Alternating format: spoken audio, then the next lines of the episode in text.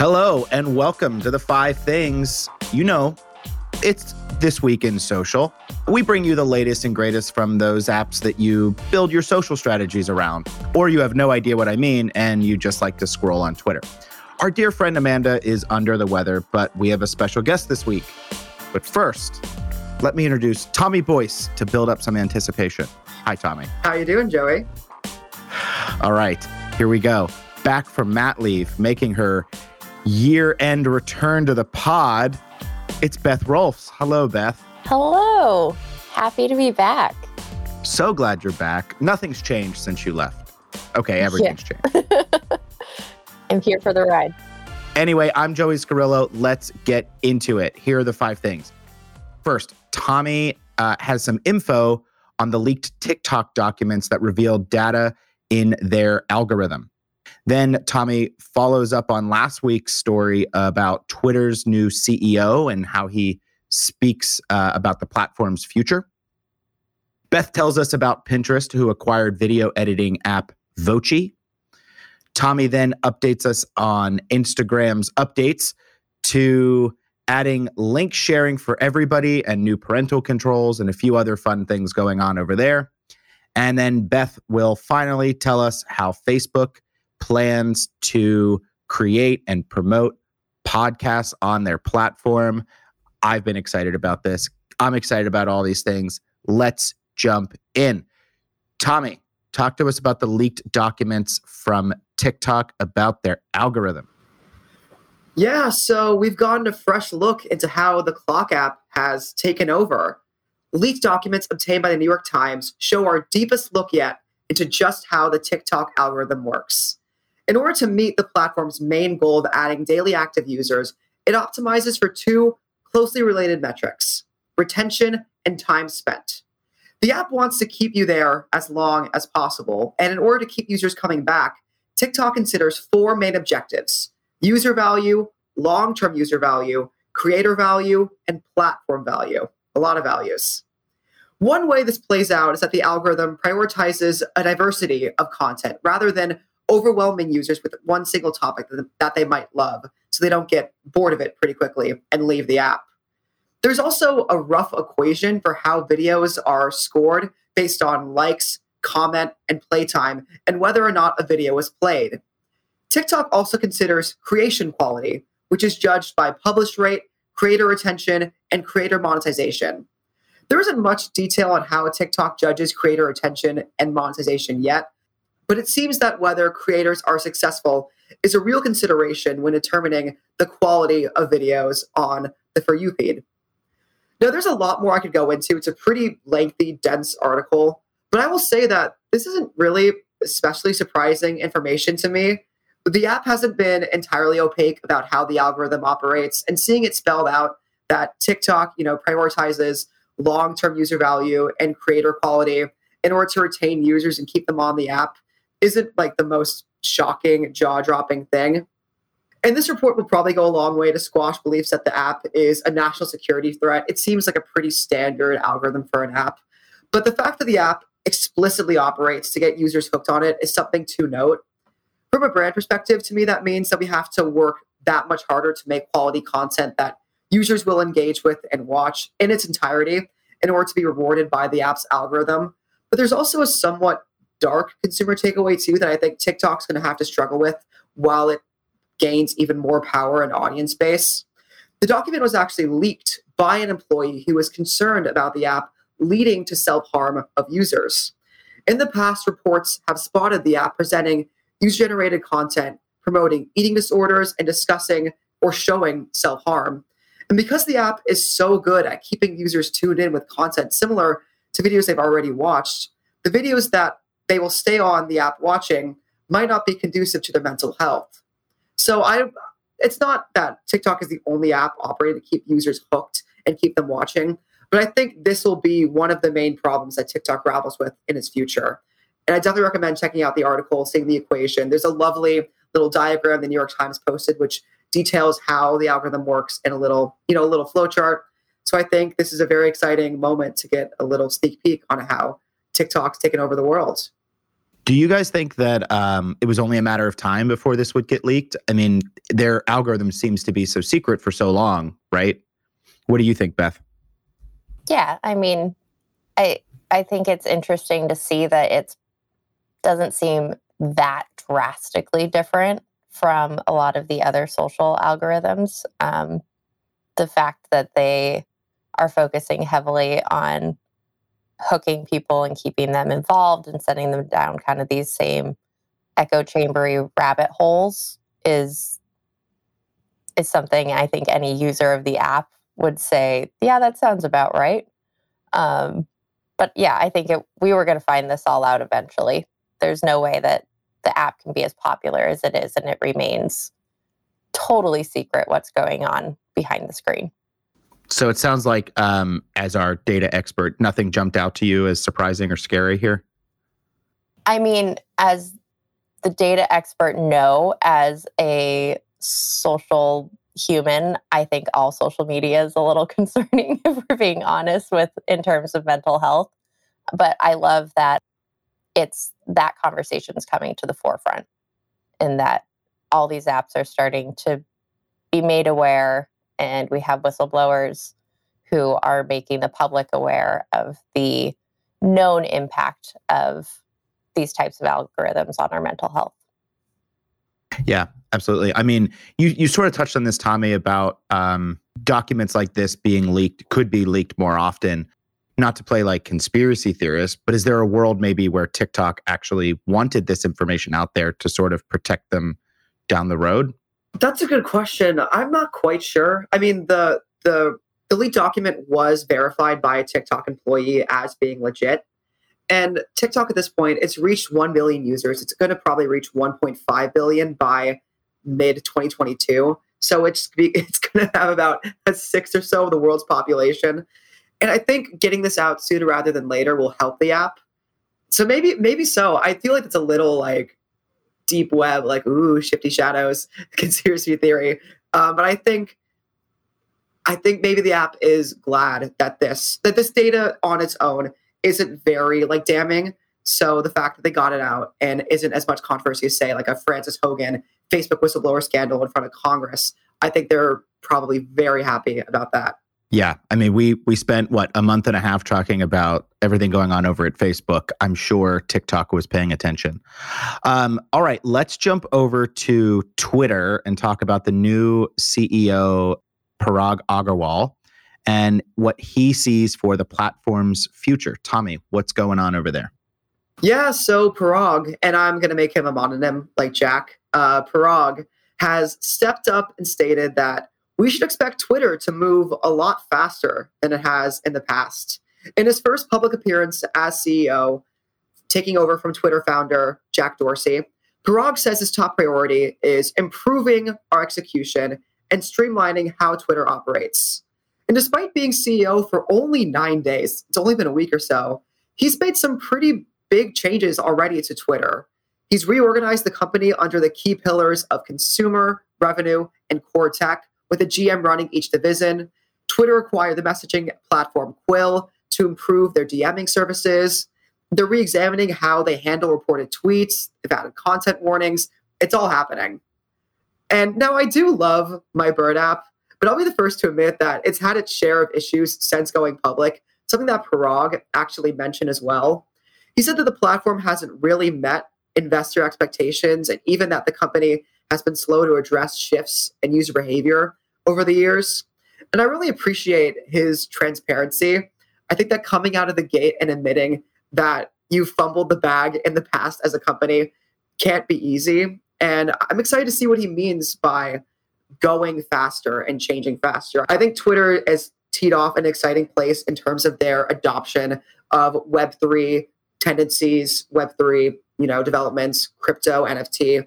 And so I think that we're going to see a lot of exciting stuff under Parag's new tenure. And I'm excited to see just how fast they can go. Yeah, I mean, we've seen this before from other, um, you know, tech leaders about speed. Beth, what what do you think about the new mission over at Twitter?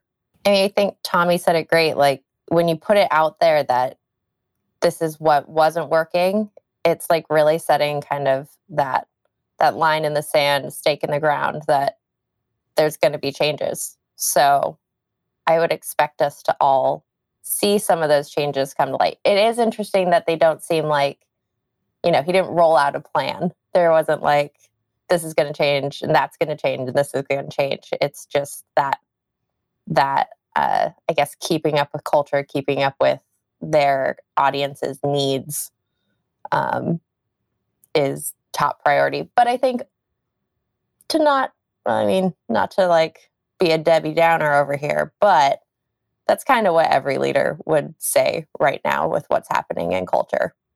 So I'll believe it when I see it, I guess. Wow, what a turn for me on this podcast to come with a negative slant. Hmm. um, well, you know, so they announced that they bought uh, the messaging app Quill to make DMs better. Tommy, what do you think? Is that an experience on Twitter that needs to be uh, tightened and better? I didn't think so, but it sounds like it was. Um, Parag was very excited to talk about um, how he said they lost opportunities in DMing, and he sees this new way as a way to kind of grab users. And I think also Twitter's trying to create and maintain a self sustaining creator economy. And so the way to do that is through DMs. I was reading an article the other day about like crypto thought leaders and how they always just respond to DMs, like even like really high profile, like really people like who own a lot of it will just respond to like a GM uh, direct message in the morning. And I think that Twitter knows that and understands that and wants to make sure that direct messaging is fully ready to go and can actually sustain the kind of you know creators they want to bring to the platform. Yeah. Well, speaking of acquisitions, uh, let's jump over to Pinterest, uh, who acquired the video editing app Vochi. Beth, why don't you tell us about it? Yeah, speaking of acquisitions and creator focus. Um, so Pinterest acquired Vochi, and Vochi is a video creation and editing app um, that focuses on, quote, democratizing quality tools for creators. Um, so what that means is Vochi kind of, it lets you remove items from clips, it adds 3D effects, it adds other specialized visualized features, not quite sure what that means, but you know, some cool stuff into videos um, to make your clips really stand out in a feed. The app currently has about 500,000 people per month using it, but it is generating around $4 million in annual rev- revenue through uh, subscriptions and add on features. So it sounds like a smart acquisition for Pinterest, but all of this really comes to um, Pinterest's sort of doubling down on their creator suite, trying to uh, make the platform more video forward. Um, I think, you know, the future is video and sound. And so without Pinterest having the same kind of quality and capability for video that other apps do, they're they're probably losing some of those um, that audience that would go for home renovation or you know kind of the inspiration that you get on pinterest to tiktok. So it seems like a smart move. They're investing in the creator community and i'm excited to see how it actually rolls out in terms of branding i think brands have had a real opportunity on pinterest because usually the quality of uh, you know a pin on your feed on Pinterest that's branded content tends to stand out because it is so much better. So I think this will pose for us marketers and advertisers how do we make sure that our content remains quality and stand out if you know the creators on this content on this app have these tools to create even better more visually intriguing content were you pinning while you were on mat leave? Yeah, actually. I spent so much time on Pinterest on mat leave. did you did you get to interact or did you see any of these uh, creators or start to follow new uh, folks or pin new things that you hadn't before? Yes. Um, so, you know, I'm part of the like motherhood cult now. So they're not that we're a cult, but the tribe. Um, and so there's all sorts of new women that I've been following. And I did notice that the content on Pinterest is getting, it's a lot less like listicles and, you know, infographics of the past and the future. Uh, of the past, the future is now these. There's videos. It's engaging, um, and it's a lot more. I think not long form, but getting closer to longer form. Yeah, I mean, I think that's really exciting. You know, I personally I'm not somebody who spends a lot of time on Pinterest. I haven't since the year I got married. Um, but it is exciting to hear about these new tools and things that are going on. Uh, Tommy, what do you think of all these changes going on over at the Pin app? The Pin app. Um, as someone who doesn't use Pinterest that much either, I'm very excited by this. I mean, we already saw, I think Pinterest was one of the first to announce and roll out the live stream shopping trend that we've seen on literally every single platform so far this year. So I think they, I mean, listen, like, I think it's 470 million people use Pinterest. Um, they have that many unique users to the site. So it's a real like juggernaut for um, just an audience and for content. And I think video, again, is the future, as you said, Beth, so well. And I think that they know where the money is. They know where people are coming from. They know that it's just another way to keep users. Again, we're seeing sites trying to keep users hooked on longer. So that way there's a loyalty and also there's just, again, time to see more ads that everyone can make um, money off of it. So I think that this is just a really smart move for them. I'm excited to see Pinterest grow and keep making these new changes and new kind of acquisitions. Yeah, all right, let's uh, let's jump over to Instagram, Tommy. Tell us about uh, link sharing and parental controls and everything going on over on Instagram. Yeah, so Instagram is doing the absolute most right now. First, and possibly the most exciting, is that Instagram is bringing back chronological feeds. Everyone, Santa or you know Adam Mosseri, whoever decided that we all made the nice list and stated that Instagram is bringing back users seeing posts in chronological order in 2022 is moving away from the current algorithm that is based on user preferences and engagement. Second, the platform also announced that they are expanding the ability to add links and stories to all accounts, not just those with 10,000 followers and over. The platform stated that this decision came from seeing businesses, change makers, and creators over the years share information and resources in a way that inspired and helped their communities. So, literally, I myself, someone who does not have 10,000 followers, can post a link in my story with a little sticker, which I think is a really great change for the platform. It was a kind of bizarre artificial barrier to do that. So, I'm happy that they're getting rid of it. And finally, um, Instagram has announced a slew of parental controls and new features aimed at helping the mental health of their younger users. These features will allow parents and guardians to see how much time their teenagers spend on Instagram, set time limits, and get notified if their children report someone. Alongside these new controls, Instagram says it's developing an educational hub for parents and guardians to offer them tips and tutorials about children's social media use, and is introducing the Take a Break feature they announced sometime earlier this year. This opt-in feature, it's opt-in, it's not necessarily, it's not default, prompts users to step away from the app once they've been scrolling for a certain amount of time, like 10, 20, or 30 minutes. Although Mosseri's post about it says that these safety measures have been in the works for, quote, a long time, their announcement does come in the wake of a series of pretty damaging revelations about the platform, notably that Instagram was aware that its service can make body image issues worse for its female teenage users, as reported by Facebook whistleblower Frances Haugen. Now, this is a lot of news. It's pretty big stuff. I think the fact that chronological feeds is back is something to like literally be like cheer over. Like, thank God they're bringing it back. So, so I'm interested. Uh, what do you guys think of this? What's the most exciting new change and new feature that? Uh, what kind of morsel you're picking out from this? Well, I just want to say because we've got uh, three musical theater fans on here that the first link that I posted on my story was actually to the New York Times about um, Stephen Sondheim after he passed away, sadly. Um, and I just, you know, I it, I didn't even realize that the tool was available to everybody at that time. And so when I did it, I was like, "Hey, this is great." And I so I think I think that ability will be really great, especially for even for us, like right, being able to share this podcast on our on our stories and other New York Times articles and and things like that. So for me, I actually think the article link uh, is really cool. What do you think, Beth? Oh man, I can I say all of it?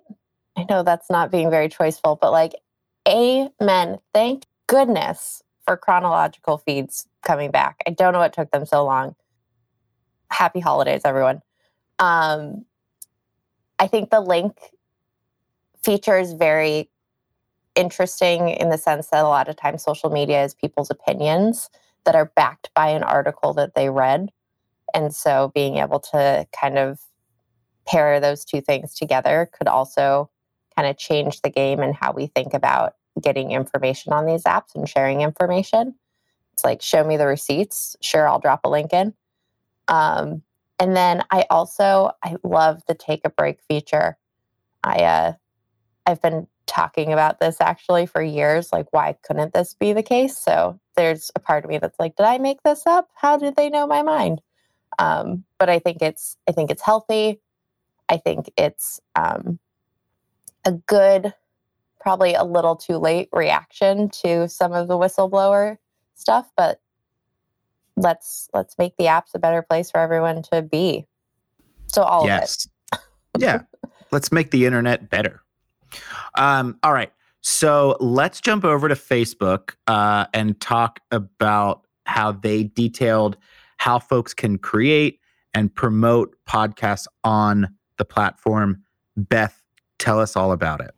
Joey, I thought of you the minute that I saw this. Um, so, Facebook now lets you add your podcast onto the platform, and you're able to distribute your episodes to your listeners, your following, and then um, kind of turn them into like deeper, loyal, more loyal fans through direct connections.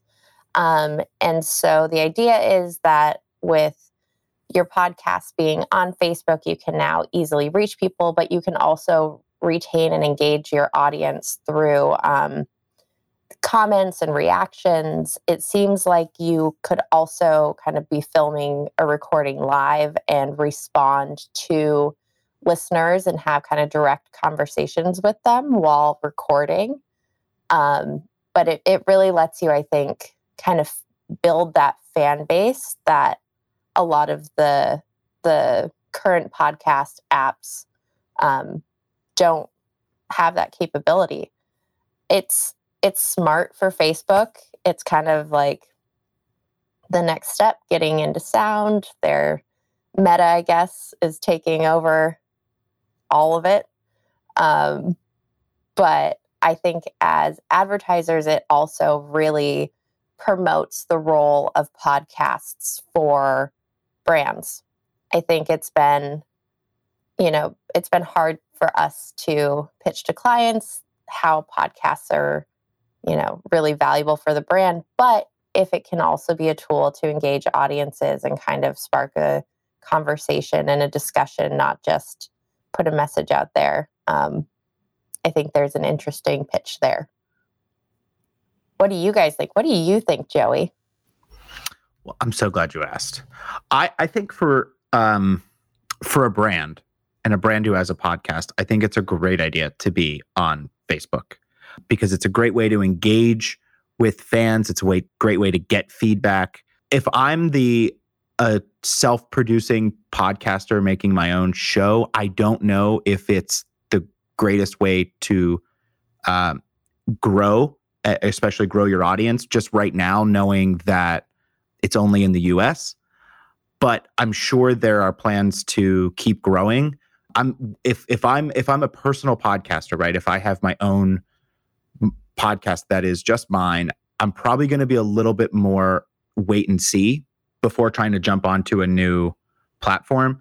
If tools like Anchor, which is owned by Spotify, which is how we, you know, put out the show, if they make an easy integration onto Facebook, great. If it's an extra step that I have to do, again, I'm probably going to be a little bit apprehensive to do it.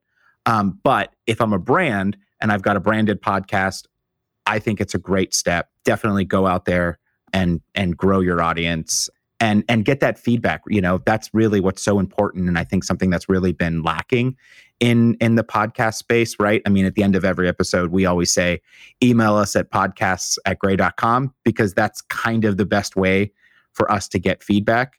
But if we were able to do it right on on Facebook, then then I say why not? Tommy, what do you think? Beth, I think you made a great point in talking about brands adopting podcasting. I noticed that like there's an official Succession podcast advertised after every episode, like on HBO Max. And I was like, oh, that's a great tie-in to keep users just engaged in like, I mean, I think about Succession all day, every day, basically. But now there's a podcast I can go to where they explain it for me. And it's just another way to get, you know, audiences hooked for an hour and keep the experience going. So I think, I mean, we're seeing this adoption of so many different techniques to keep brands. It's not even omni-channel, it's just kind of omnipresent in people's lives. So I think that Facebook, you know, this social media giant that's on everyone's phones, it's what grandma uses, it's what, you know, it's just it's Facebook. Well, now it's Meta, but it's Facebook. I think this adoption is just another way to get brands at the forefront of people's like literally in their head, in their ears. And so I think that Joey, that's a great point. I think as an independent podcaster, it's not the most exciting thing, but I think for brands who are already so closely tied the platform, this is a really great and organic next step to just again making a relationship with your consumers. Yeah, so we should work on getting this podcast on Facebook. I wish that there was a desktop version. I was searching. I only have Facebook on my desktop. Uh, I don't use it on my phone. So uh, when I read that you can't get it on the desktop version at this point, I was a little sad, but I'm sure again that day will come. All right, well, friends, this day has come, and now it is time to end the podcast. Quick program note uh, next week will be our last episode of 2021. It's going to be hopefully another party pod. If you don't already, be sure to follow us on Apple and Spotify. And like I've said before, someday Facebook. Send those questions, comments, concerns, points of interest, or complaints over to podcast at grey.com. I want to thank Beth for joining us again and Tommy for being here as always. And of course, thanks to uh, Danielle and Guy behind the scenes. And I want to thank you, the listener. We'll see you next week. And in the meantime, be social. The Five Things are produced by Joey Scarillo and Danielle Hunt. Mixed at Gramercy Park Studios by Guy Rosemarin, with support from post producer Ned Martin. Additional support by John Jenkinson and Christina Hyde. Grey is a global creative agency whose mission is putting famously effective ideas into the world. Check out more at grey.com.